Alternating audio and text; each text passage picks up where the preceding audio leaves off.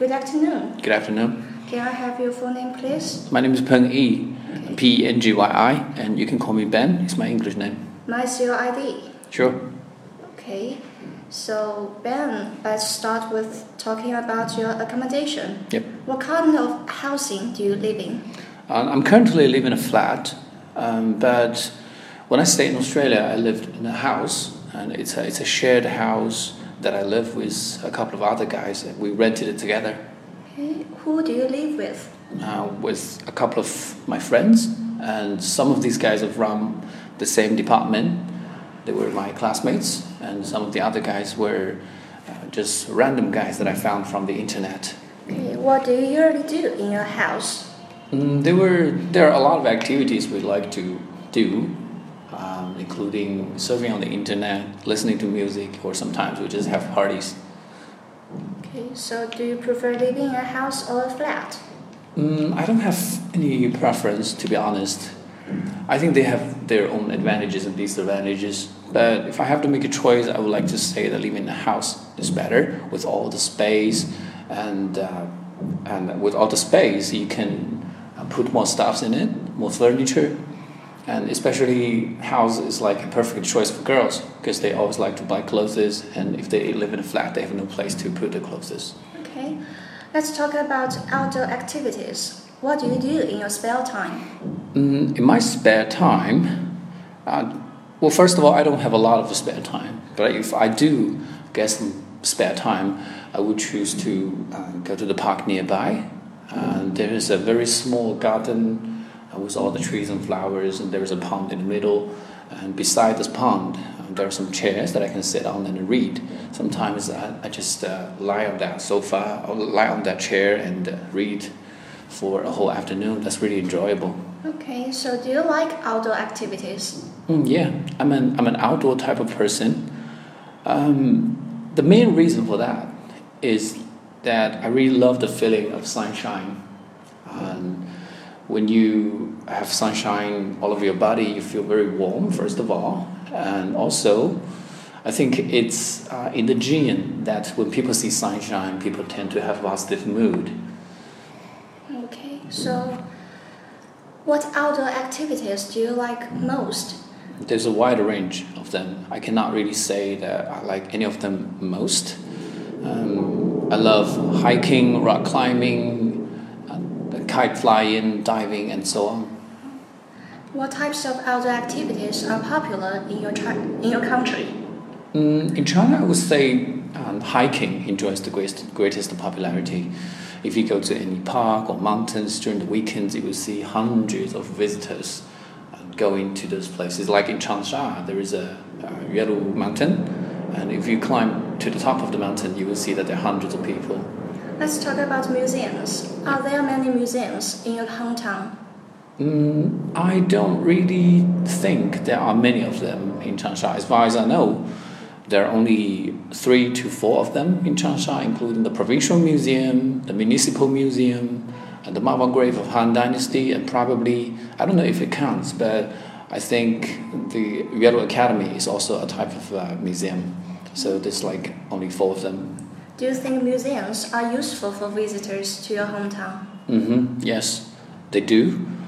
Um, they are actually they are able to educate the visitors from different parts of the world to my country, uh, to my hometown, uh, about the history, tradition, culture in a very systematic fashion, so that um, the visitors coming to my hometown can learn the, the stories about uh, the, the ancient uh, city of Changsha within a very short time. Instead, if they want to if, we, if they want to learn from the books or TV programs, that would take them days or even weeks to finish. Okay. When was the last time you visited a museum? It was, it was long time ago, to be honest, ages ago. Um, it was probably when I was studying in Australia. There was a museum in Melbourne, and uh, I think we enjoyed a lot of um, Aboriginal culture with all the arts tradition and clothes fashion, and that was a very unforgettable experience. Do you think it's suitable for museums to sell things to visitors? hmm Yes, I think it makes sense actually. um, it's a win-win situation for both the museums and the visitors. On the one hand, the museums have to make profits to maintain the facilities and keep the running of the museum. But on the other hand, the visitors also need to buy some gifts or souvenirs so that they can um, memorize this special trip. So it's basically a win-win situation. Okay, and now let's move on to part 2 Mm-hmm. I'm going to give you a topic card, and I would like you to describe a story or a novel that was particularly interesting to you. Okay. You have one minute to prepare. Okay. Story.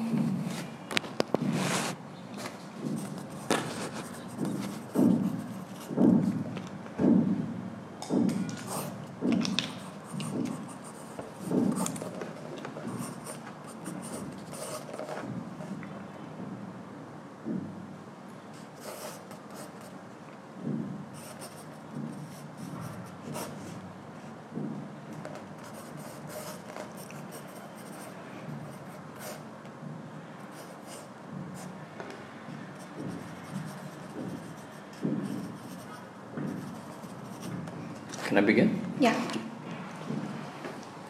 All right. Uh, When it comes to a story or novel that was particularly interesting to me, I'd like to say something about the very famous story in China called A Journey to the West. It's a mythology, and uh, it has been in China for over um, maybe 500 years, I suppose. And uh, as to uh, as for where I knew it, I knew it from my Chinese textbook. At that time, our Chinese teacher was uh, trying to introduce some ancient novels uh, for us to, to, to, to explore, and so um, our teacher thought that Journey to the West was one of the four classics, and it, it was a must read for any Chinese students. So um, our teacher picked that one for us. As for when we read it, um, at that time, it was probably 20 years ago, and at that time I was in grade two or grade three, and that was basically when I started to learn um, to learn very simple words. Um, but given that I was not very fluent in Chinese at that time, I was still mesmerized by the story of a journey to the West. See, it was a it was a story about a group of monks traveling from China to India to fetch some sacred uh, scripts. And during the journey, they met a lot of ups and downs and hardships and difficulties. And uh, there was a there was a star in this novel that was particularly powerful, and his name was Monkey King. And during the journey, the Monkey King also um, experienced a lot of uh, trials, and uh, he was tested repeatedly by the, the, the evil spirit as well as the challenges from his master. But in the end, he became a better self, and he was able to escort his, mon- his Okay, master. Thank you. hmm And what kinds of stories do children like to learn? Mm, they usually like to uh, learn magic stories.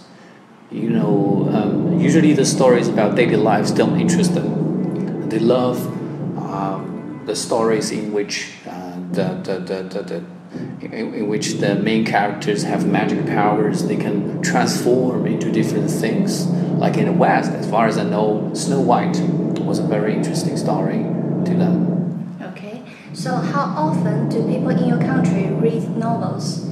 Mm, I would say it's not very often, actually. Um, that also that situation also varies from from people, uh, from person to person. Um, take myself for example. I'm very interested in reading, so I basically read on a weekly basis. But my parents are not very interested in reading.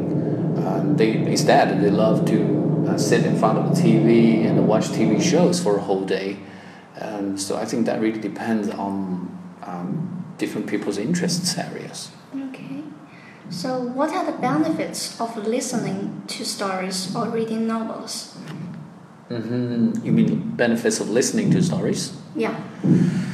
Um, to listen to story helps you uh, to sharpen your concentration, which is something that a lot of people lack nowadays.